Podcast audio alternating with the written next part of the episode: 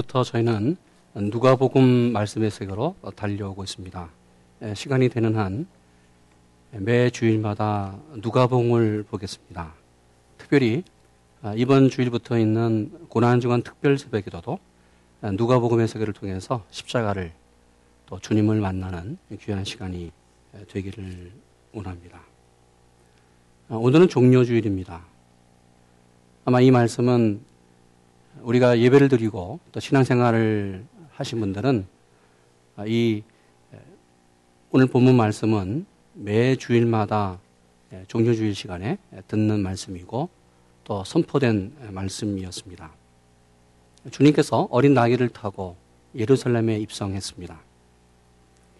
예수님께서 예루살렘에 입성하신 것은 아주 어릴 때부터 시작됐습니다. 누가복음 2장을 보면 주님께서 난 지 8일이 돼서 당시 유대인의 법에 의하면 40일 동안 남자아이는 그 안에 예루살렘 성전에 올라가서 정결 예식을 해야 합니다. 부모님의 손에 들려서 주님이 바로 정결 예식을 하기 위해서 예루살렘에 올라갔습니다. 이후에 주님은 어린아이 시절부터 부모님의 손에 이끌려서 매년 6월절을 지키기 위해서 예루살렘으로 예루살렘을 올라갔습니다. 주님이 공생의 시작을 했습니다.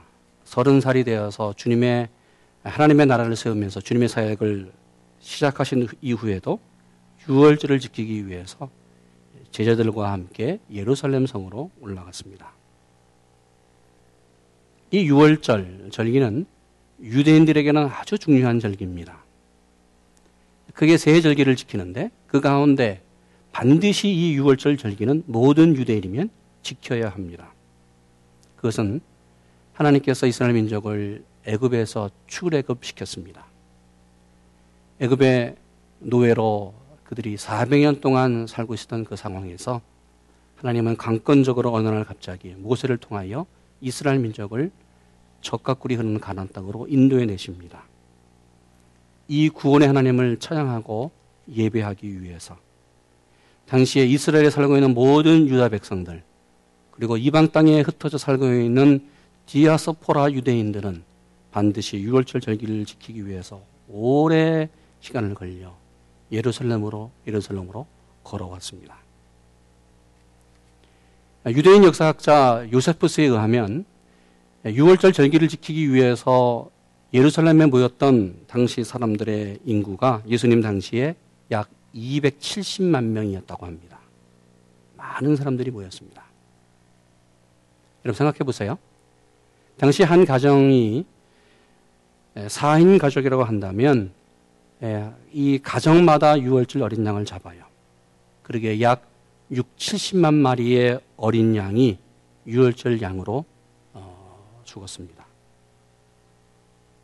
그러게 예루살렘 반경 10km 이내에 바로 10km 밖에서도 6월절 어린 양이 죽는 그 어린 양이 죽으면서 괴성을 지르는 그 울음소리와 함께 오랫동안 그 피 비린내가 역하게 났다고 합니다. 주님이 이 6월절을 지키기 위해서 예루살렘으로 올라갔습니다. 그러면서 제자들에게 말합니다. 누가복음 18장 31절 예수께서 열두 제자들을 데리시고 이르시되 보라 우리가 예루살렘으로 올라가노니 선지자들로 기록된 모든 것이 인자에게 응하려 하리라. 인자가 이방인들에게 넘기워 희롱을 받고 능력을 받고 침뱉음을 받겠으며 저희는 채찍질하고 죽일 것이니 저는 3일 만에 살아 나리라. 주님이 제자들에게 이 말씀을 예루살렘에 올라가면서 했습니다. 그런데 제자들은 이 말씀을 듣고도 주님이 무슨 말을 하는지 알지 못했습니다. 그러게 여러분 누가복음 18장 34절을 보면 이렇게 말해요. 제자들이 이것을 하나도 깨닫지 못하였으니 그 말씀이 감추었으므로 저희가 이르신 바를 알지 못했다. 제자들은 주님이 지금 무슨 말을 하는지 알지 못했습니다. 예수님이 왜 이런 말씀을 하시면서 예루살렘 성으로 올라갈까? 예수님께서 제자들이 알지도 못하는 말씀을 하시면서 예루살렘으로 예루살렘으로 올라갔을까? 아, 그런데 오늘 본문이 좀 특이합니다. 주님이 예루살렘으로 올라간 사건을 단순히 올라갔다라고 말하지 않고 오늘 본문은 주님께서 예루살렘을 향하여 앞서서 올라갔다. 앞서서 올라갔다. 28절 같이 읽습니다. 예수께서 이 말씀을 하시고 예루살렘을 향하여 앞서서 가시더라. 그냥 예루살렘을 향하여 올라가는 것이 아니라 앞서서 가셨다. 예수님이 제자들보다 앞서서 예루살렘을 올라갔습니다. 왜요? 그 이유가 무엇일까? 주님은 십자가에 달려 죽기 위해서 죽음으로 앞서서 올라갔습니다. 예수께서 이 말씀을 마시고 예루살렘을 향하여 앞서서 가시더라. 누가복음을 보면 주님께서 여리고를 지나서 예루살렘으로 올라갑니다. 근데 여리고에서부터 주님께서 제자들보다 앞서서 올라갔다고 말합니다. 무슨 말이에요? 단지 예수님께서 먼 아래쪽 여리고에서 제자들과 함께 그룹을 짓고 올라가면서 올라가다가 예루살렘 근처에 제자들보다 먼저 올라간 것이 아니라 주님은 여리고에서부터 제자들을 이끌고 제자들보다 먼저 앞서서 앞서서 계속해서 빠른 걸음으로 올라갑니다. 오늘 사건을 동일하게 보고하고 있는 이 마가복음은 아주 구체적으로 이 말씀을 증거합니다. 마가복음 10장을 보시면 주님이 예루살렘으로 올라가는 길에 제자들에게 말합니다. 내가 예루살렘에 올라가서 십자가에서 죽는다. 이 말을 듣고 제자들이 반응해요. 그들이 어떤 반응을 할까? 누가복음은 그 말씀에 대해서 몰랐다. 감추어진 말씀이었다고 말하지만 오늘 누가복음은 예수님께서 십자가에서 못 박혀 죽는다는 그런 말에 대해서 제자들의 반응이 구체적으로 나옵니다. 10장 32절. 예루살렘으로 올라가는 길에 예수께서 제자들 앞에 서서 가시더니 저희가 놀라고 쫓는 자들은 두려워하더라. 주님이 십자가에서 죽는다. 내가 이제 죽을 것이다. 이 말을 듣고 제자들은 놀랐습니다. 그들은 두려워했습니다.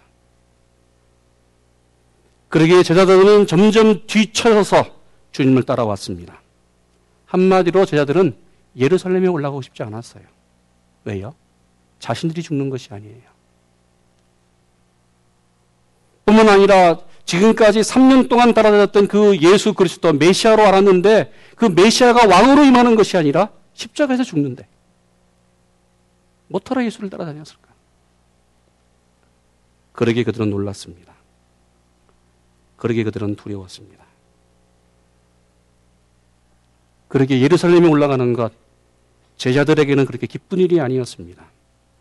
그러기에 주저했고 뒤따라왔습니다. 오늘 본문은 이 말씀에 대해서 예수님께서 주저하는 제자들을 바라보면서 그들 앞서서 예루살렘으로 올라갔다. 20, 28절. 예수께서 이 말씀을 하시고 예루살렘 향하여 앞서서 가셨다. 여러분, 마지막이라는 단어는 슬픈 단어입니다. 그 중에서도 이 세상을 떠나야 하는 그 마지막 순간을 맞이하는 사람. 이 마지막은 세상에서 가장 슬픈 단어이고 가장 엄숙한 순간입니다.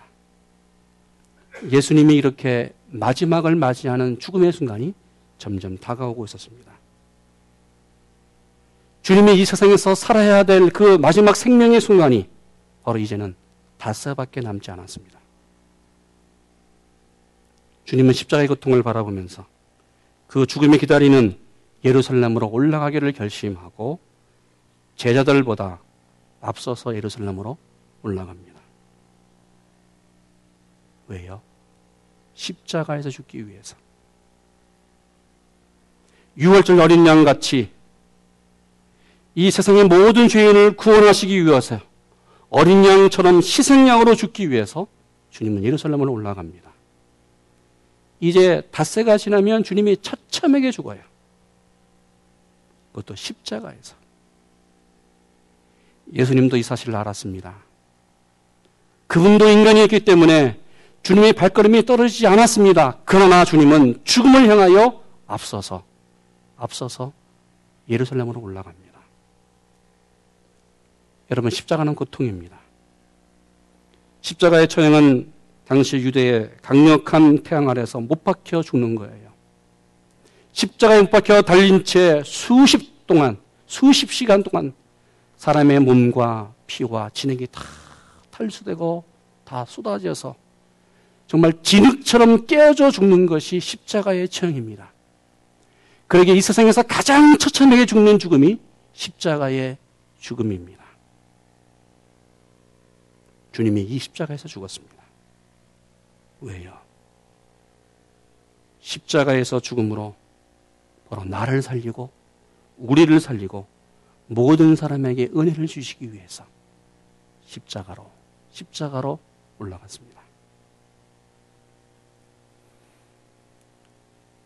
한국이 아주 오래 전에 일제 시대에 있었습니다. 여러분 3.1 운동 잘 아시지요? 3.1 운동 독립선언서를 작성한 후에 선언서를 그 선언선 아래, 아래에 서명할 어, 할 때에 누구의 먼, 이름을 제일 먼저 쓸 것인가에 대해서 그 33인들이 서로 어, 옥신각신 토론을 하고 서로 이야기를 했다고 합니다. 그래서 누가 먼저 이 어, 독립선언서에 서명할 것인가 진통을 겪었어요. 이때 33인의 민족 대표 가운데 한 사람이었던 남강 이승원 선생이 이렇게 말했습니다. 여러분, 서명하는 순서는 죽는 순서입니다. 누구든지 먼저 죽을 각오가 되어 있으면 앞에 순서대로 서명하시오. 이 말을 듣고 그 자리가 조용해지고 모든 사람이 숙연해졌다고 합니다. 지금도 나를 비롯해서 세상의 많은 사람들은 뭔가 존경을 받고 영광을 얻기 위해서 그 어, 명예를 얻기 위해서 뭔가 자리 앞서고 앞장서려고 노력합니다. 그러나 죽음의 자리, 희생을 요구하는 자리에는 보이지 않아요. 주님이 십자가의 죽음을 향하여 한 걸음 한 걸음 앞서서 올라갔습니다. 주님이 예루살렘으로 올라갑니다. 주님이 예루살렘 올라간 이유는 두 번째, 영원한 생명을 남기기 위해서. 우리에게 영원한 생명을 주시기 위해서 죽음으로 앞서서 올라갔습니다. 예수께서 이 말씀을 하시고 예루살렘을 향하여 앞서서 가시더라. 여러분 오늘 본문을 보면 이 본문 앞에 특이한 한 어, 이야기가 나와요. 본문 12절부터 주님은 오늘 문화라고 하는 비유, 돈의 비유를 하나를 듭니다. 이 말씀을 마치시고 예루살렘으로 올라가요. 12절을 보시면 이렇게 나와 있습니다. 어느 나라의 한 귀인이 왕인을 받으려고 먼 나라에 갑니다. 가기 전에 이 귀인은 떠나면서 10명의 종들을 불러서 돈 한 문화씩을 맡깁니다. 그러면서 말해요. 장사해서 이문을 남겨라. 오늘 이 비유 속에서 우리에게 핵심적으로 들어오는 단어가 있습니다. 장사하라. 장사하라. 여러분 예전부터 아니 지금도 여러분 장사하는 것 왜 장사해요? 이익을 얻기 위해서 장사해요. 그래서 장사를 하면서 이문을 얻고 또 큰 어, 돈을 벌기 위해서 애쓰고 노력합니다. 주님이 이 비유를 통해서 우리에게 주시는 핵심적인 말씀도 동일해요. 그것은 남기는 삶이에요. 이익을 남기는 삶. 이문을 남기는 삶. 주님은 이 말씀을 하시고 어떤 이문, 어떤 이익, 무엇을 남기기를 원했을까? 19절 10절에 이렇게 말합니다. 인자가 온 것은 잃어버린 자를 찾아 구원하려 함이니라. 이 말씀을 하신 후에 이 문화 비유를 말씀했습니다. 장사하여 이문을 남기라. 이 말씀을 하시고 제자들보다 먼저 예루살렘으로 앞서 올라갑니다. 그러기에 이 문화 비유와 예수님이 예루살렘으로 앞서 올라가는 것 사이에는 뭔가 깊은 연관이 있습니다. 왜요? 주님이 예루살렘으로 올라가는 것은 잃어버린 사람을 찾아 구원하기 위해서 예루살렘으로 올라가요. 뿐만 아니라 주님이 예루살렘으로 앞서서 올라가는 것은 바로 우리에게 영원한 생명을 주시기 위해서 예루살렘으로 죽음으로 앞서서 올라갔습니다. 미국 기독교 역사와 아, 미국 사회에 길이 남아있는 한 사람의 이름이 있습니다. 그것은 데이비드 브레이너입니다. 그는 9살 때에 9살에 아버지를 어, 잃어요. 14살 때에 어머니가 세상을 떠났습니다. 더욱이 그가 어려서부터 아주 몸이 굉장히 약했어요. 그래서 많은 병치레를 하면서 고통을 받았습니다. 이 데이비드 브레이너가 21살이 됐을 때에 어느 날 아침에 해가 떠오르는 것을 바라보면서 한적한 곳에 기도할 때에 주님을 만나요. 예수님을 영접하고 하나님의 자녀가 됩니다. 그러면서 자기 인생을 결정해요. 내가 주님을 위해서 살겠다. 이 주님의 사역을 준비하기 위해서 예일 대학에 입학합니다. 그런데 입학하자마자 결핵을 알아요. 결국 공부를 하지 못하고 예일을 그만둡니다. 후에 다시 몸이 좀 회복이 돼서 예일 대학으로 돌아왔지만 학교가 영적으로 많이 타락한 거예요. 그래서 그는 이렇게 얘기합니다. 예일이 영적으로 메말랐다. 비판하자 학교에서 그를 내보내요. 퇴교 조치가 됐습니다. 나이 24살에 그는 하나님의 인도하심을 받아 인도, 인, 어, 인디안 선교를 어, 부름받고 인디안 선교로 파송받아 나갔습니다. 인디안 선교로 파송받아서 어, 사역한 지 4년, 불과 4년 만에 그가 몸이 너무너무 쇠약한 모습으로 결국 29살에 참 젊은 나이로 예, 세상을 떠납니다. 여러분 그의 인생을 바라보면 뭔가 세상적인 가치 판단 눈으로 평가한다면 뭔가 이룬 것이 별로 없는 것 같아. 29살에 무슨 일을 했을까? 아니, 그가 4년 동안 인디안 선교를 위해서 선교했는데 정말 그 몸이 아픈 상태로 일을 했다고 한다면 얼마나 많은 일을 했을까? 결핵으로 고생하면서 생각한 날짜를 따진다면 정말 몇 날이 못 됐을 것이에요. 또 그가 전도한 사람이 그렇게 많지도 않았을 거예요. 그가 남긴 책이 하나 있는데 그것은 데이비 브네드의 생애입니다. 그런데 그가 남긴 것, 그가 세상에 영향을 준 것은 너무나 큽니다. 그의 영향을 받은 사, 람들이 너무나 많아요. 그는 인도의 선교의 아버지였던 윌리엄 켈리에게, 아프리카 선교의 아버지였던 리빙스턴에게, 선교사 남아프리카의 선교의 아버지였던 앤드류 머리에게, 많은 세계 선교사들에게 지대한 영향을 어, 미쳤습니다. 그는 미국 신학과 또 미국 목회자들에게도 큰 영향을 주었습니다. 그가 예일에서 쫓겨나서 방황할 때에 학교의 필요성을 느껴요. 뭔가 신앙적인 학교를 만들어야겠다. 그래서 그를 중심으로 시작된 학교가 바로 프린스턴 대학입니다. 또한 인디언들을 위해서 뭔가 성령적인 그러한 어, 영적인 그러한 사람들을 어, 기르는 학교를 세우자. 그래서 그 주축으로 다트머스터 대학이 만들어졌습니다. 그는 미국의 영적 각성, 특별히 존 에드워드 많은 사람들에게 영향력을 주어선 그러한 사람입니다. 그러게 미국의 영적인 각성, 영적인 부흥의 밑부분을 놓는 사람이 바로 이 데이빗 어, 브레이너입니다. 그는 일기에 이렇게 썼습니다. 많은 열등이 다가올 때에 얼마 안 있으면 좋아질 거다. 애써 스스로 격려하지 않았다. 오히려 상황이 더 좋지 않아도 하나님의 자녀가 더 큰 시련을 당해도 거기에는 하나님의 넉넉한 은혜가 예비되었다고 믿었다. 나에게 위로가 되시는 하나님을 찬송할지어다. 아멘.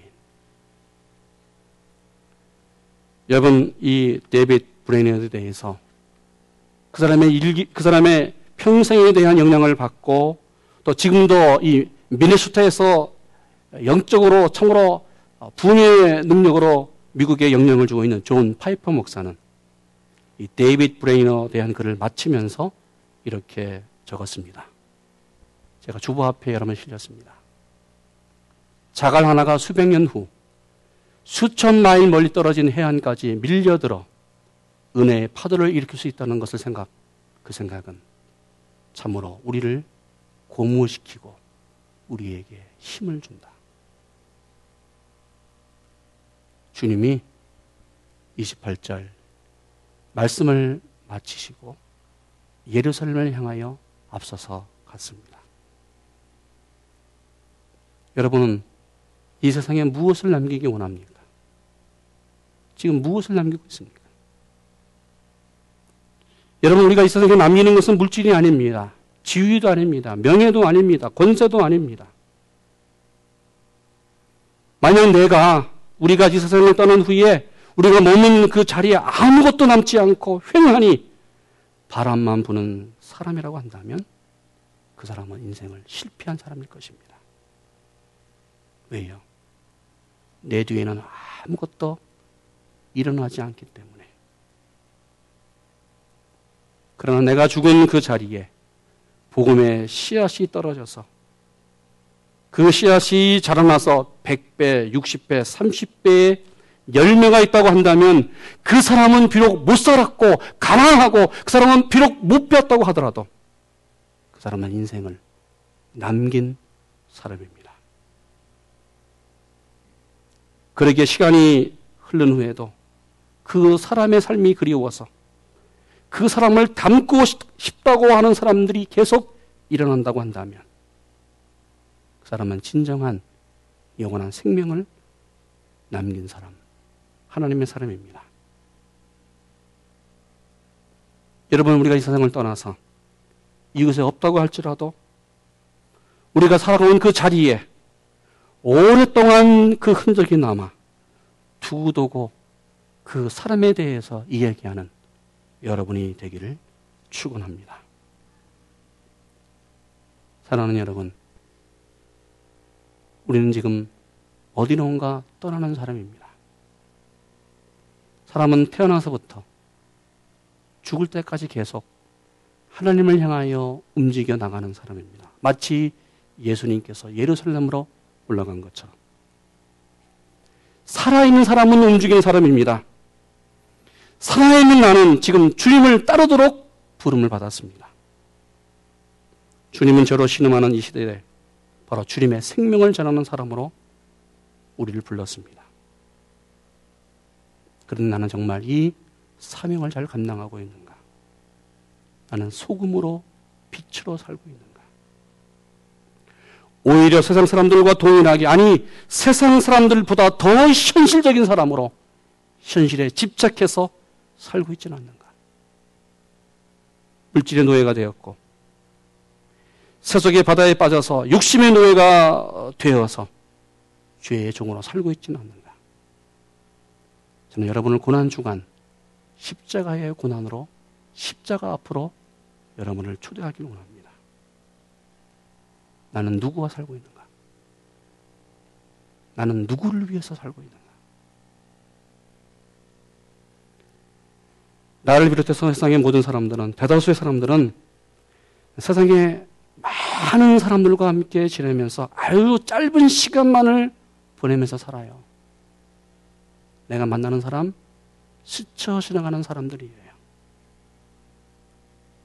아주 짧은 만남을 통해서 서로 이야기하고, 정을 나눕니다. 그 많은 사람들 가운데서 오직 정말 몇 사람만이 대부분 나와 함께 내 일생을 살아가요. 그 사람도 나를 떠나요. 내 아내, 내 남편, 내 부모, 내 자녀들도 나를 떠날 것입니다. 오직 나만이 나와 함께 평생을 살아갑니다. 그런데 가장 중요한 것은 너무나 중요한 것은 바로 하나님과는 영원토록 살아야 돼요. 그런데 어리석은 사람들은 영원토록 살아야 될 하나님을 점점 멀리해요. 아니 하나님을 잃어버린 채 살아갑니다. 반대로 아주 짧은 시간 관계를 맺는 그 사람의 그 사람들과 영원토록 사는 것처럼 관계를 맺고 거기에 올인하고 살아가요. 주님은 하나님에게 올인하기 위해서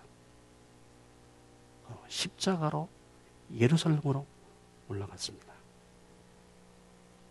주님은 지금 나를 위해서, 우리를 위해서 죽음으로 앞서서 예루살렘으로 나가고 있습니다.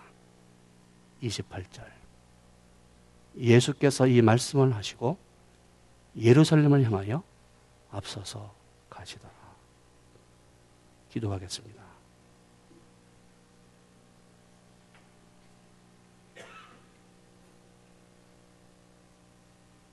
나는 누구와 살고 있는가? 나는 누구를 위해서 살고 있는가? 예수님은 이 말씀을 하시고 예루살렘을 향하여 앞서서 나가셨습니다. 그 주님을 만나는 저희 되게 하시고 그 주님을 위해서 살아가는 우리 교회와 가정과 우리 한 사람 한 사람 되게 하여 주시옵소서. 예수님의 이름으로 기도했습니다. 아멘.